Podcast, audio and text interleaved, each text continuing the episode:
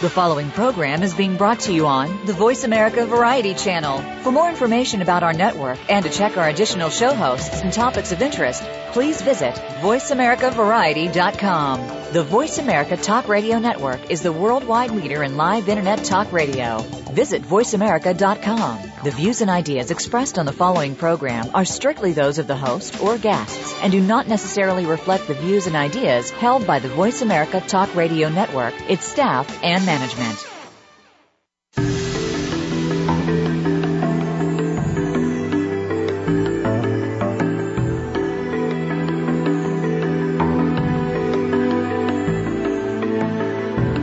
Know that you want to live an inspired and fulfilling life. Maybe there are a few things that you need to get you there. Welcome to What Matters with your host, Mary Beth Lodge. In today's world of distractions, we can get overwhelmed with day to day responsibilities that keep us busy, frustrated, and confused. With an emphasis on the power of the mind and drawing on the fields of personal health, education, neuroscience, business, and spirituality, we'll discuss practical strategies to help you stay focused on your priorities, choices, and results. Now, here is Mary Beth Lodge. Good morning. How are you today? Thank you for joining me today on What Matters. Today I'm going to challenge you to make a difference. Can you do that? Can you find a way to make a positive difference in your world today? Can you make a change within yourself that will carry ripples of positive change into the lives of those around you and well beyond? You know, I've had some pretty incredible experiences yesterday in my work, and I'll share more about that later, but I met with a man yesterday who has totally withdrawn from his world because he's sure that he doesn't make a difference. And it was interesting because I know the other members of the family. Um, I know his world where he works, and he does make a difference, but it's not positive. So that's what I'm asking for you today. How are you making a difference? And is that difference that you make a positive one because everything that you do matters. so today, I want you to listen for yourself. I don't want you to think about anyone else as you're listening to the information today. I want you to think about you. Not your significant other, your best friend, your child, your parent, or your coworker. Just you. Because you are the person that you change. You are the person that you have responsibility for and you are the person that does truly make a difference. And yes, we're busy. We're all busy. I lead busy lives. You lead busy lives. We all lead busy lives. And busy sometimes means we're distracted. We're not paying attention to the things that are important. We're not paying attention to how we make a difference. So I want you again to take time and think about how you get distracted, how you avoid focusing on the things that are important, or the excuses that you tell yourself as to why you can't do something. It's always about time, isn't it? We always tell ourselves we don't have the time for that. There aren't any minutes in my day. And I use that same excuse. I'm not preaching anything that I don't also do. I use that same excuse. But when it comes right down to it, I want to focus on the things that really matter. So what are the choices that you make in your world? When you decide how you're going to spend your time, do you think about the impact that that decision will make? How do you touch the lives of the people you meet? Do you create sunshine wherever you are? This morning it is a very gray day in my part of the world. There won't be any sunshine for several days.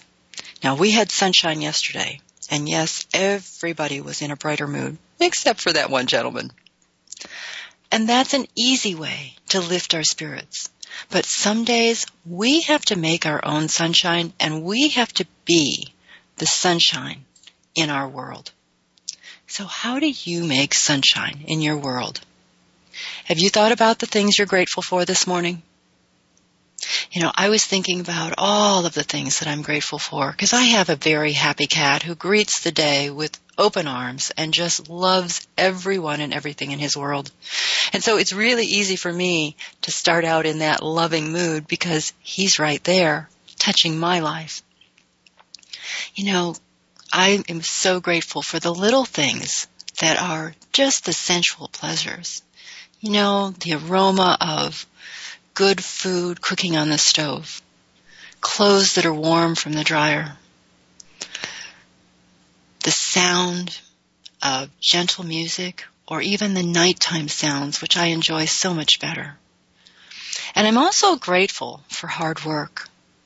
I had a day yesterday of many challenging clients. At no point did I have an easy session yesterday. And I loved it. I loved the hard work. I loved having to stay on top of my game all day long. I loved having to switch gears from one person to the next because the diversity of things that came through my door yesterday was all over the place. But I loved that at the end of the day, I was tired and I'd had a long day. But you know, the stimulation, the intellectual stimulation of having to stay on top of and attend to many, many different types of issues with many of the different skills that I have was really an empowering and rewarding day. And I am grateful for that. And I'm also grateful, as I said, for my cats. Yeah, I have a happy cat, but I have an incredible cat story for you. I just have to share it. If you're not a cat person, I'm really sorry. But, you know, think of it in terms of dogs too. So I have three young cats. They are maybe three years and two years or eh, two years and one year. I don't know. I, I lose track of time when I'm raising stray kittens. But they've been raised together in the same household. I have two males and a female. The young female is just over a year old. She's been spayed. She doesn't really need much of anything. She goes her own way. They're allowed to go outside for short periods of time, usually under supervision. We also in the outside, I co-manage a feral and stray cat colony, and we have one very mean, um, ill-mannered feral male cat who comes to the yard and causes trouble. Now, my young female cat was outside exploring as she does most days, and the feral male came into the yard and pinned her, and she was actually not in my yard, she was next door, pinned her against the fence, the privacy fence. She let out a screech, and the two young male cats, her big brothers, came from two different parts of the yard, flew over the fence, jumped down, and positioned themselves in front of her and between her and the feral cat. And kind of did the, you know, big brother rescue thing, you know, you want a piece of her, you gotta go through us first, and the feral cat decided that he'd wait for a better day and skulked off. It didn't stop there. They walked her home brought her to the back door, and took her inside. Now, I don't know if cats do that all the time. I just thought it was very sweet that these two male cats, again, without any communication between them, came to her rescue, just like big brothers do. And it just made me smile, and I appreciate things that make me smile. So this morning, I want to talk about uh, those kinds of things that we can do to change our brain. Now I talk about the brain all the time and you know I am just fascinated with the brain. And I found this publication recently. It's on the, the stands right now. It's the National Geographic. It's a special edition on your brain. And it just says it's a, a hundred things you never knew. And while I can appreciate that there are some things in there we didn't know, there are some things that probably we do know. But I want to talk about some of the myths we have about our brain and also some of the truths that we now know about our brain. And the first myth I want to talk about, myth number one, is that statement that we hear all the time, we only use 10% of our brain. Okay, that's not true. We use all of our brain, our physical structure of our brain. If we didn't, we either wouldn't be able to move our hand or our toe or we wouldn't be able to breathe. We use all of our brain. The truth is that we have almost an infinite, at this point, our understanding is that we do have an infinite capacity for learning and that we don't utilize as much of our potential as we could. That's the part where we get that 10%. Now, I don't know that that 10% is accurate. It depends on how much you challenge your brain and how much you choose to learn. You see, if you decided that once you got out of whatever education you were in, that you didn't have to learn anymore, well, you're probably not using as much of your brain as you could.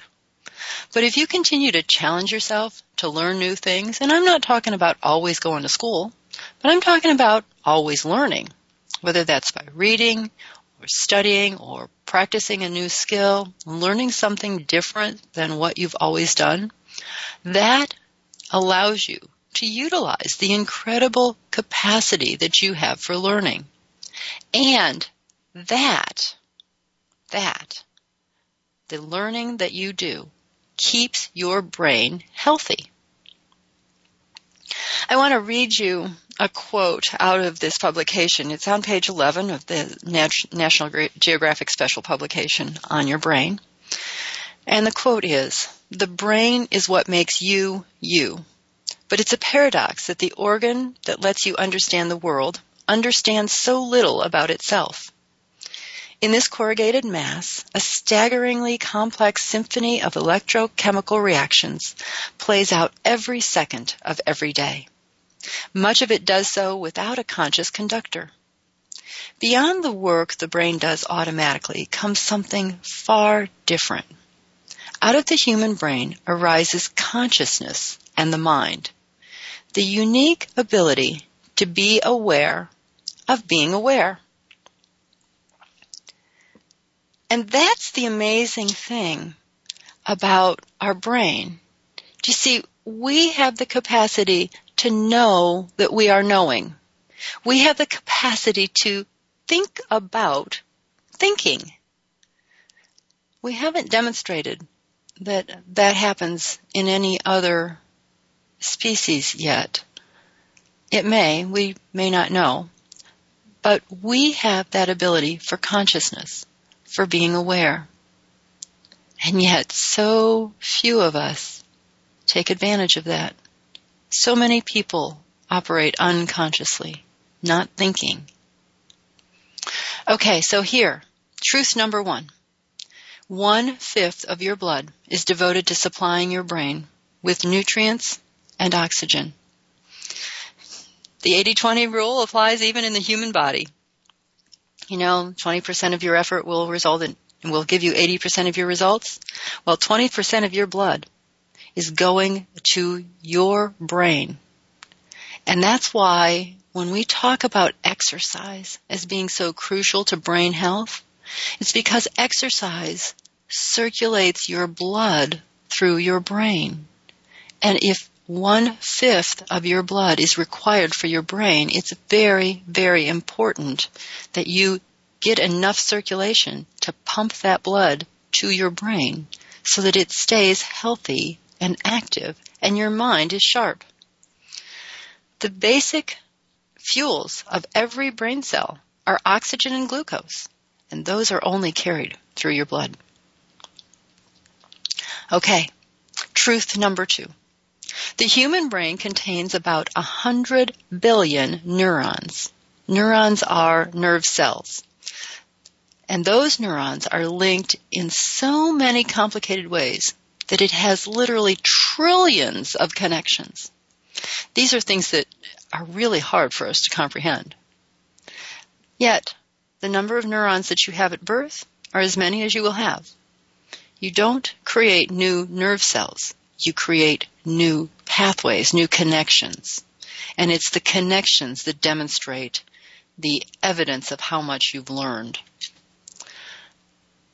So when we talk about learning and the capacity of the, the brain for learning, we're talking about the ability of the brain to transfer information across the gap between each nerve cell. You see, they're not connected or linked physically. There's a little bit of a gap or a space between each nerve cell. And the communication that goes from one nerve cell to another is both an electrical charge and a chemical messenger. If you have insufficient chemical messenger. It's called a neurotransmitter.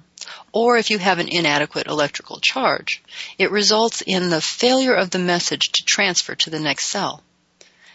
That's where we get that foggy thinking from. That's where we get depression from. That's where we get so many of the brain injuries or the brain illnesses when the brain doesn't have enough of that neurotransmitter. The thing that I want you to be aware of is that we have this thinking part of our brain and 75% of our total nerve cells, our total neurons are in the cerebral cortex, the advanced upper part of the brain that performs functions like reasoning, creativity, and language. So, we're going to keep talking about this when we after we take a break. You're listening to the Voice America Variety channel. Stay tuned.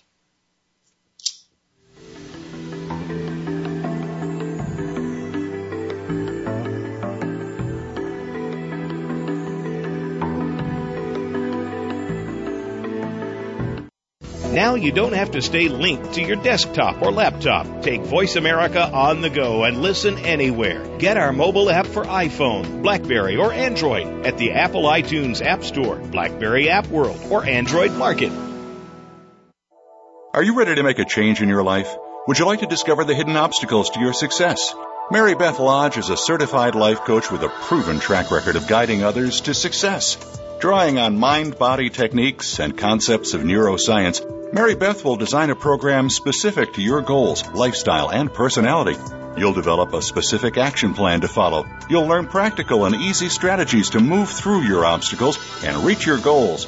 You decide the area to focus on. Is it your weight, your health, or your professional goals? Mary Beth Lodge is a life coach, hypnotist, and health consultant. She specializes in working with people who are confused, frustrated, or discouraged by the direction of their life. She works with people who really want to make a difference in this world and are willing to take the actions to achieve their goals. She'll help you get clear on where you want to be and to follow through on the actions that lead to a healthier and more successful life. Visit lastinglifestylechange.com to request more information or a free consultation. Streaming live, the leader in Internet Talk Radio, voiceamerica.com.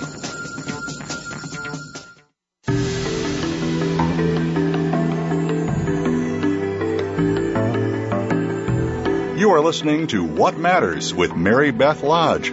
To be a part of our discussion on today's program, please call 1 866 472 5788. That's toll free 1 866 472 5788. Or send an email to marybethlodge at gmail.com. Now back to What Matters. Good morning, and thank you for joining me this morning. We're talking about the brain and the facts and the myths about how the brain functions and what it means to us. I mean, it's nice to know about your brain, but so what? Well, I'll tell you so what. If you understand how your brain works, you can use it to your benefit and the benefit of the people around you. Okay, so back to the physical structure of the brain. 75% of our nerve cells are in that upper advanced part of the brain, the part that performs reasoning, creativity, the use of language. And that part of the brain is continuously relearning and rewiring. In other words, those connections between nerve cells are continuing to change every second. And it can change actually in a fraction of a second. So every moment, your brain is already different from the previous moment. Now, perhaps you know this, or perhaps you don't. Number three, people who regularly practice meditation can change their brain waves. Brain waves are the electrical patterns of communication between neurons. We can actually measure those. It's with a, a piece of equipment called an EEG, an electroencephalogram, and those those waves show us the rhythmic patterns of electrical impulses that are occurring in the brain. And it actually changes depending on what our level of consciousness is at the time. If we're asleep, there is a very predictable pattern of electrical um, impulses happening in the brain. If we're awake and alert and having a conversation, that pattern is different than when we're staring at a TV or when we're in REM sleep and dreaming. So there are different wave patterns in meditation. People that can that meditate very regularly can actually change those brain wave patterns. Now, here's the interesting thing. When you're asleep, your brain is still working. There's still a pattern of electrical impulses happening even when you think nothing's happening and you're sound asleep. And that's really important to recognize because the brain still needs that time, that time when you're asleep to do certain functions. We don't even know all the functions that the brain does when you're asleep. We just know what happens to people when they don't sleep. Okay, so do you remember? this is a fun one. Do you remember several years ago there was a letter that was um, being transferred around on the internet, and supposedly it was um, a, a thing from Cambridge University, and it was a message that was scrambled words, and it said that it doesn't matter what order the letters are in as long as the first and last letters are in the right place. That the brain doesn't need the words to be spelled correctly. The brain can figure it out as long as you put the first letter and the last letter in the right place. Scramble the rest of the, the letters in between and you're fine. Well, when it finally did circulate back to Cambridge University, they denounced it as a fraud. Now, it was an interesting fraud, but it actually was a hoax. You see, the brain doesn't use the order of letters. That's true. But the brain actually uses things like shapes. Are you interested in that? The shape of the word is what our brain recognizes. Also the groupings of letters and context. And the brain uses in inference. So it will, will look between words to infer a meaning. The hoax text that circulated on the internet actually had several words that were not scrambled. And you didn't notice that as you read it because your brain was reading those words. And the other words that were scrambled, because there were words that were not scrambled, those could be inferred from the context. So we actually do use context as a way of deciphering the meaning in something when it is scrambled.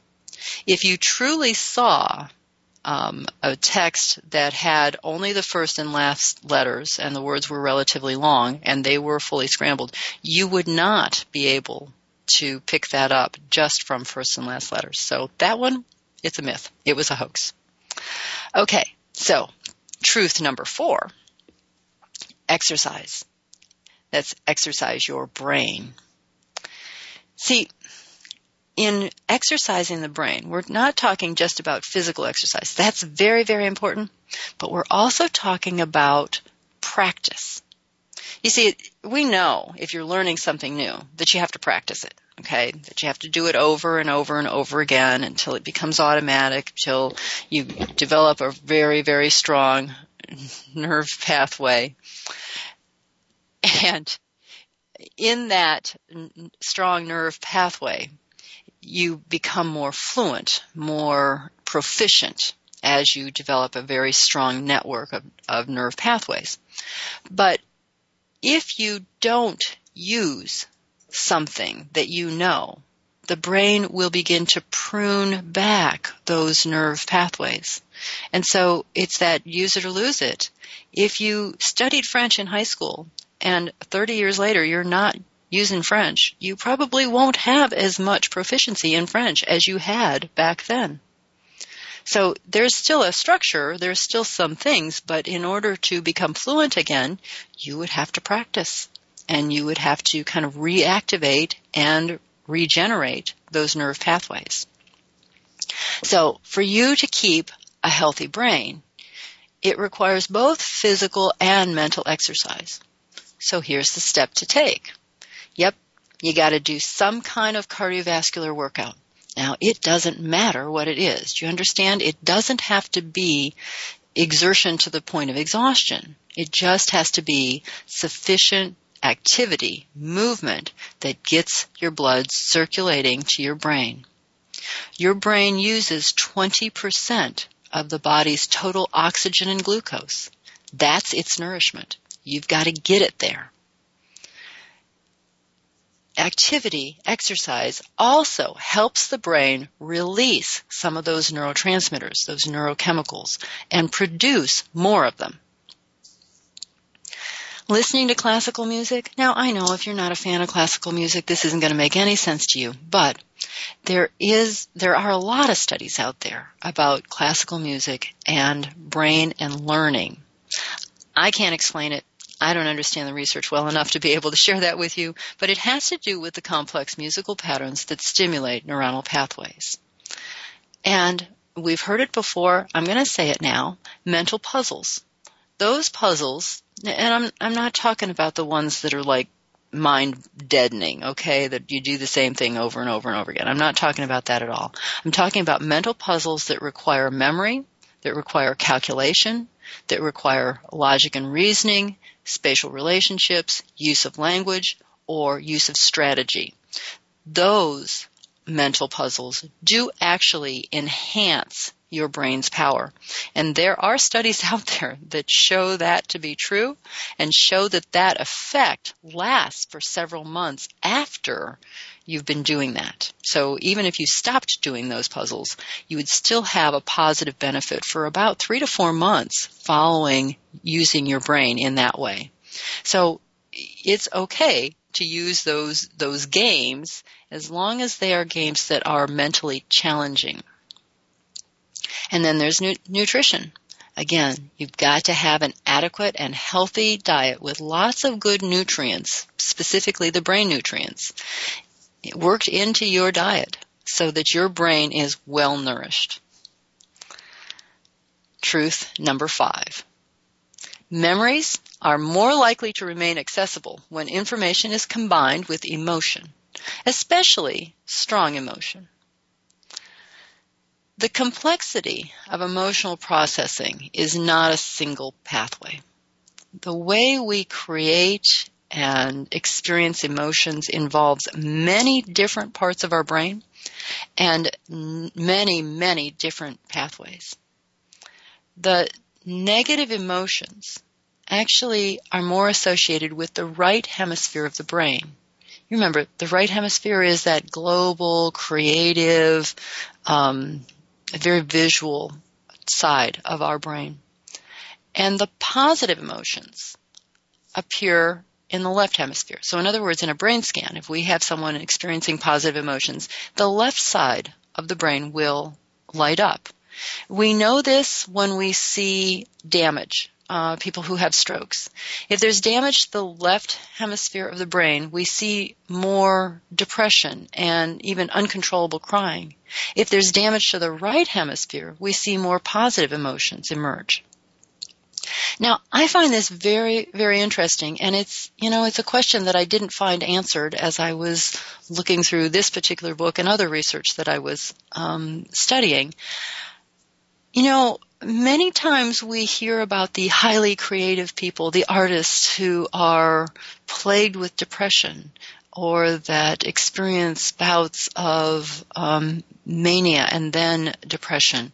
They have some mood disorder. They have some um, some mental challenge, mood challenge, but yet they're highly, highly creative. And yet we know that creativity is fostered in the right hemisphere of the brain. And is it possible, it's just speculation on my part, that there's some association between accessing that high creativity and also that sometimes that's associated with more depressive feelings because that right brain is being expanded more, is utilized more. We have a balance that we need to attain between both hemispheres. And it's in that that we begin to have a balancing of mood, an evenness of mood. I like to consider, you know, how do we achieve happiness? Have you thought about that? What is happiness? See, I think there's all kinds of different definitions for happiness. But if we consider that we have the power, if we understand our brain, we have the power to create happiness by understanding what our brain needs for happiness and how to utilize it. I want to talk more about that when we come back from break. You're listening to the Voice America Variety Channel. Stay tuned.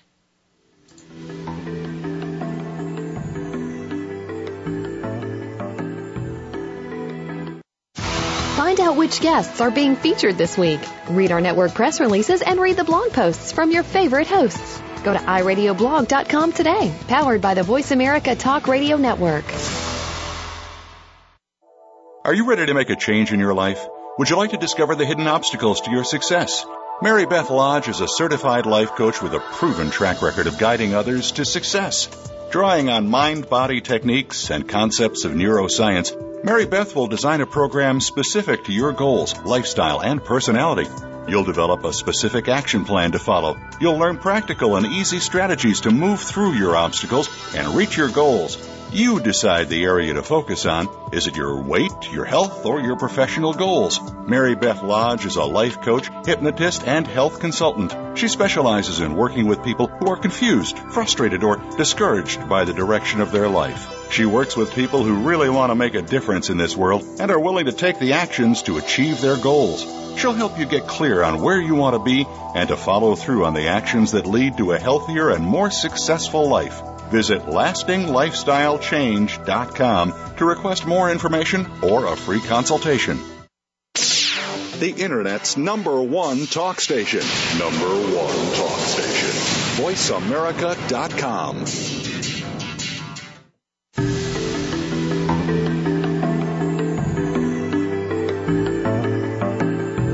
You are listening to What Matters with Mary Beth Lodge.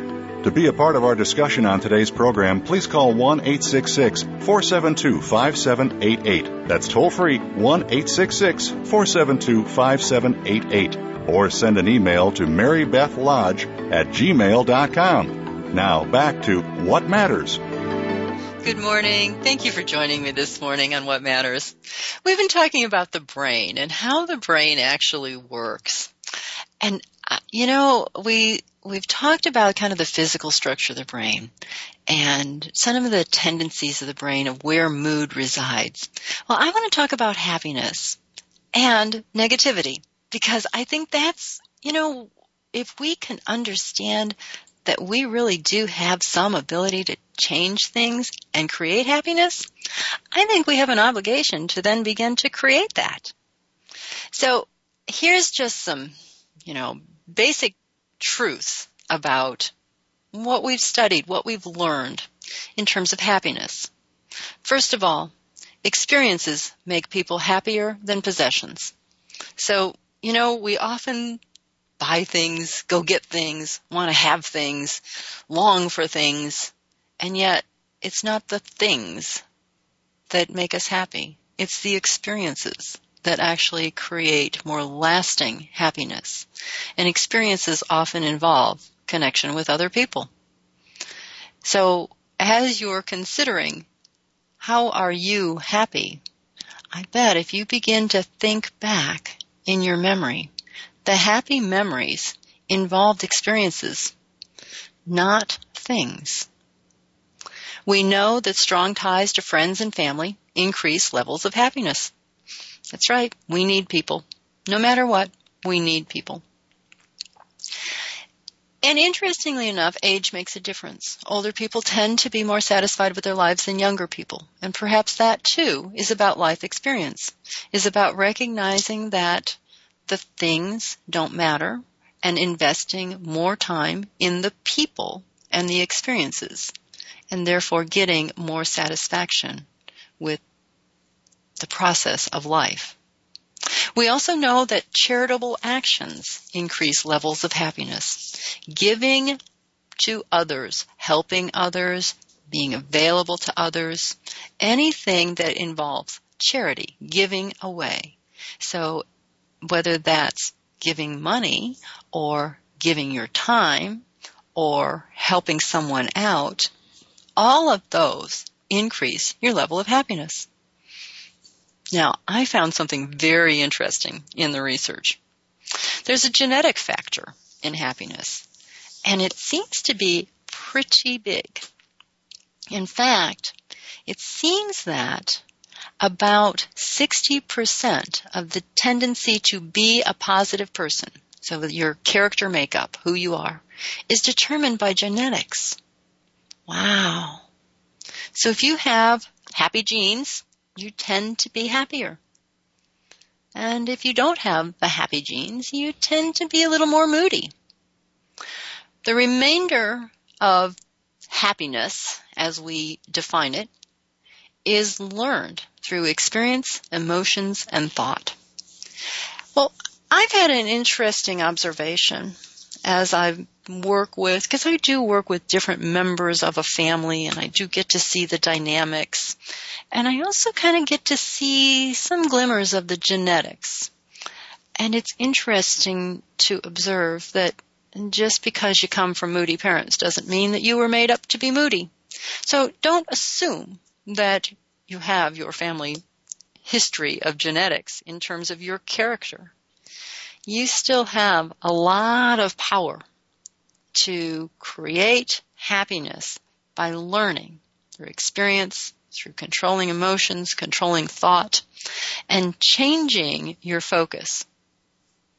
Now, here's what I do want you to be aware of. We are hardwired for a negative bias. Have you ever noticed that, you know, you can, you can do a really awesome presentation and everybody loves it. And one person says something like, nah, didn't really do it for me. And that's what you focus on. You know, you can create a beautiful painting and everybody loves it. Tells you how great you are. And one person says, I just, I don't get it. And that's what you focus on. Have you ever noticed that about yourself? Well, you're not unique. We as people do that. Why? Because our brain is wired for survival. We're still very primitive creatures. And you see, in those basic, like when we, you know, face saber-tooth tigers, in that basic need for survival, our brains had to be attuned to threats, to negative kinds of things. Fear, anxiety, and anger were cues to prepare the body for fight or flight. So we actually had to be a little more sensitive to those kinds of issues, threats, challenges, dangers. We had to be more sensitive to those for survival purposes. Now, it's interesting because our body gets ready for fight or flight before we actually consciously know that that's going on. So there's an instantaneous prep to get ready, be ready, and a little adrenaline goes into the system. The thinking part of the brain that I talked about earlier is a little slower in response. There's actually a, a chemical kind of barrier that prevents the upper part of the brain from acting as quickly. And so that part has to kind of evaluate the actual risk. It's a little bit slower and it we do have this momentary hesitation while that happens, and that's to keep us from running away from everything, okay? Every little shadow, every little crack, every little, you know, we weren't supposed to be constantly running away from things.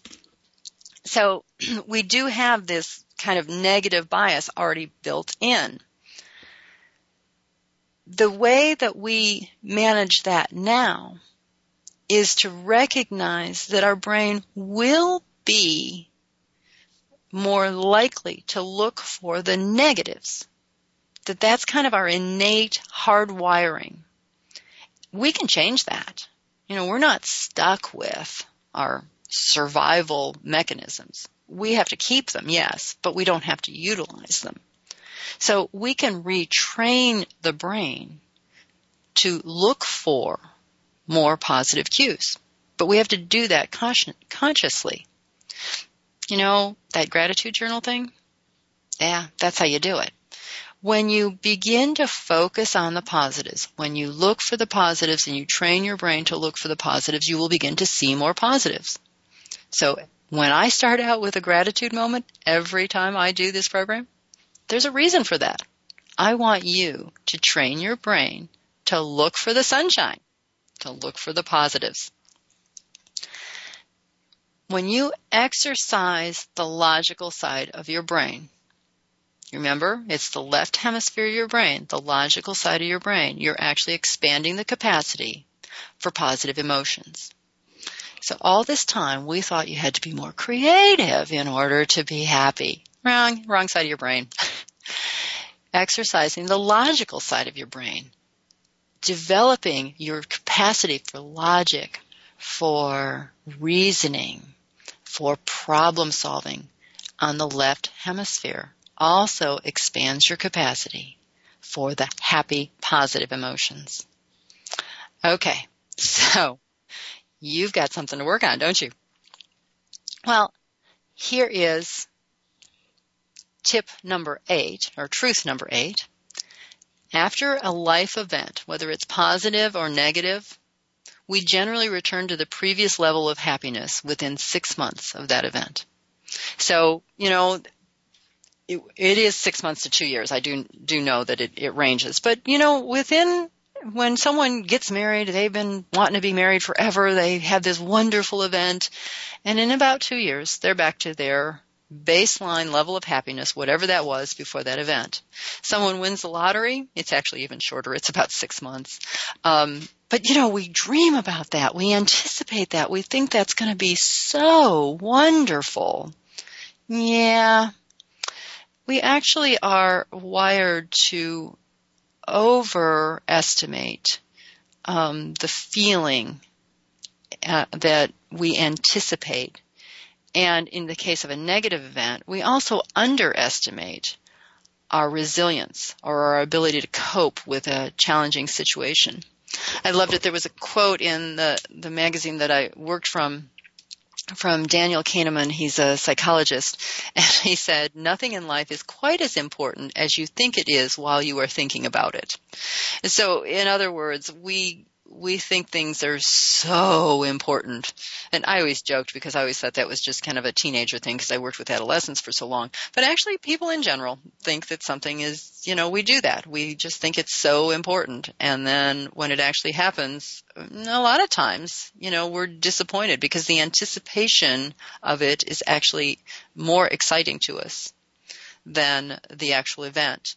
What you need to understand is the brain naturally returns to its usual state of equilibrium. Even with the most devastating crisis, eventually that fades as the brain takes in new experiences. So the brain always kind of goes back to its basic state of equilibrium, wherever that is. And in generating a more positive kind of approach, we have to practice and train the brain. That's the, that's the bottom line here. We also have those wonderful mirror neurons that activate whenever we see someone else in an emotional state. So if we see someone in distress, it activates our mirror neurons and causes us to experience similar feelings. That's why sad movies make us cry. Okay, I have friends who say that commercials make me cry, but you get what I mean. You know, when you see someone in an emotional state, generally your mirror neurons reflect that same emotional state. Okay, we have more to go. I want to talk some more about how thinking and movement and some of the things that we still have to understand about the human brain and our own brains. You're listening to the Voice America Variety Channel. Stay tuned.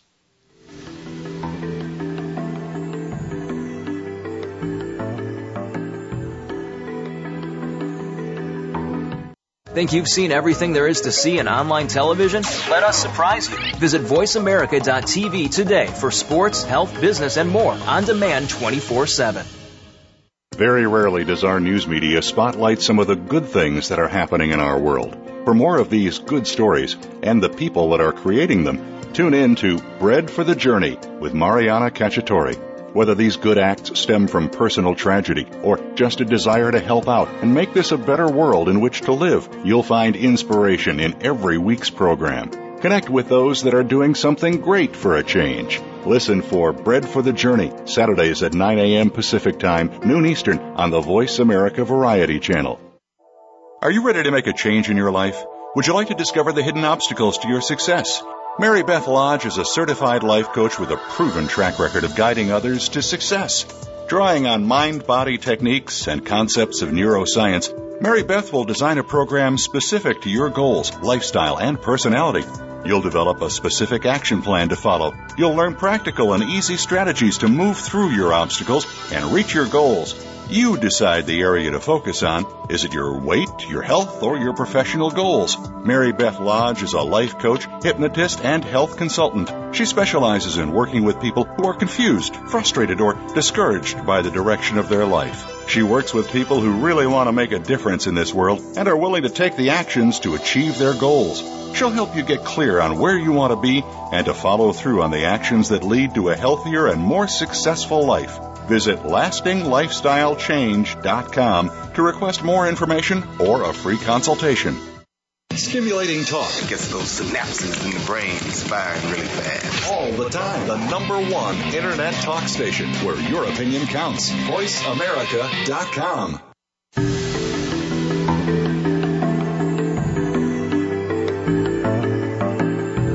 You are listening to What Matters with Mary Beth Lodge.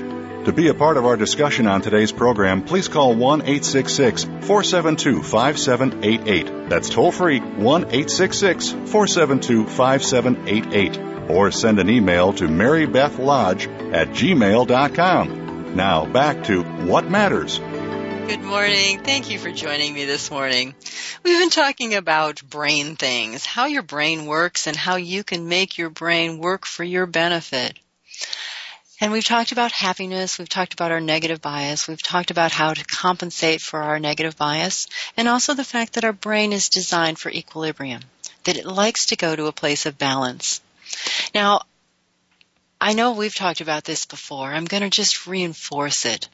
Thinking about a movement or an activity will activate both the thought area and the motor area of the brain, even in the absence of actual movement.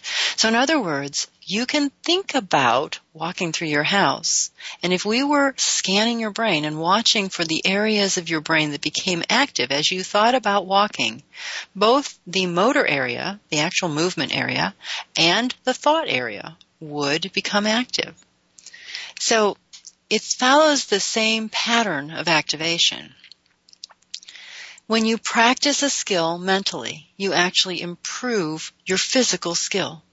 So if there's something that you're learning and it requires a physical action, just imagine yourself doing that physical action and you are strengthening the neuronal pathways for that physical action. Going beyond that, truth number 10 physical touch develops the cerebral cortex of the infant. So in other words, we need the, an infant has to have touch for their proper development. But you know, it's not just the infant that needs touch. Please hear me. Adults need touch. We do not do well without touch. That's why when we have animals and we pet those animals, our blood pressure goes down the the benefits of massage i mean the list is is infinite. Massage just physical overall body massage will diminish the symptoms of diabetes and hyperactivity. It improves immunity in hiv patients. It relieves pain from migraine and many other areas other types of pain. It will ease that tightness in the asthmatics breathing it increases mental focus for children with attention deficit disorders. And in touch, when, in massage, in physical touch, the brain actually will lower the levels of the two stress related hormones, adrenaline and cortisol. Physical touch is crucial to our health. Crucial. A hug, a handshake, massage, just basic touch Here's the interesting thing that I just found hysterically funny. Do you know that you can't tickle yourself? Do you know why? Because your brain knows what you're doing, and so it anticipates the touch. we can't trick ourselves into tickling ourselves. So we can't make ourselves laugh by tickling. We have to make ourselves laugh in other ways. The thing that I found really fascinating as we're doing this whole thing about massage, we're talking about massage and how necessary massage is in touch. Do you know where the least amount of touch receptors are in your body? In your back. And yet it's the back we always want rubbed. Oh, rub my back. Oh, it feels so good. Why do we want our rub- backs rubbed? That's, that's where our fewest touch receptors are. So that's actually true. We can feel gross touch, large touch, but we can't pinpoint a very small area because we don't have the number of touch receptors there that we have in most other parts of our body. Now, in our last couple of minutes, I want to talk about something else, also related to brain, called the illusion of control. We have this ability to attach ourselves to things as if we could control the outcome, even when we have absolutely no ability to control the outcome. Okay, so the illustration in the book was a great one. It's, you know, let's say that at work, your, your work is going to do a raffle. Everybody puts a dollar in, 200 people buy tickets, and whoever wins is going to get the whole amount of $200. Okay, so you pick a number that is significant to you. Maybe the two numbers of your, your birthday, the month and day of your birthday, or the three numbers, whatever. And so you get that ticket. Somebody else gets a different ticket. They come to you and they say, would you trade your ticket for mine? And you say no. Now, you have an, an attraction, an attachment to this number. But the actual odds for winning are the same for all the numbers. Your number isn't any more lucky than the other one, and it would make no difference if you traded in terms of the odds. But your brain has created an illusion of control for something that you have absolutely no influence over. Isn't that interesting? We do that all the time. We do that because our brain likes to believe that we have control. We have that need within ourselves. So how often do you do this in your life how often do you attach yourself to something that doesn't really matter? Only because it gives you a sense of feeling like you can control an outcome. You see, when we come into conflict with something, we actually will alter our own memories and perceptions. The brain does this unconsciously without our even knowing about it. And the only people that will notice it are people who observe us and know us over time. If we are, if we behave in a way that is incongruent with a previous value that we've held, we will alter our memory of the previous thing rather than say, oh, this was wrong and I can't resolve what I just did. We'll alter our memory. That has a lot of implications for how we adjust ourselves to things that don't make sense to us. We actually do alter our perception over time. That's okay. That's normal. That's human. Just understand that's what we do. So our memories aren't always accurate. We alter our memories to make them fit into our structure, our values, and our beliefs. Okay, we've talked a whole bunch about the brain this morning. We've talked about how the brain works. I want to go back over and talk about the things you can do to keep your brain healthy and to keep you happy. Exercise, yes, you gotta do it. A little bit, a lot, it doesn't really matter. Get that circulation going. Eat well. You know to do this. Challenge your mind. Work hard. Make yourself think. Make yourself do something that you don't ordinarily do. Learn. Decide on something you want to know about. Take a course. Study a new skill. Do something so that you are learning every single day. And focus. Focus your attention on the positives expand the logical part of your brain and focus on the positives that are in your life. We're back to gratitude one more time. What are you grateful for? How do you reflect that gratitude as sunshine in your world? Are you happy today? It's a choice that you have. You can create happiness within yourself by making connections with other people today. Touch someone's life today. It's important. What you do matters. What you do makes a difference. So rather than going through the day unconscious, be conscious. Be aware. Know that you make a difference and make a decision to make a difference in your world today. So I want you now. This is your challenge and you know I always give you this challenge. Today is your day to make it a great day. You deserve it. Thanks again for joining us for What Matters. Be sure to tune in again next Wednesday morning at 6 a.m. Pacific Time, 9 a.m. Eastern Time on the Voice America Variety Channel. We'll help you continue to make a difference next week.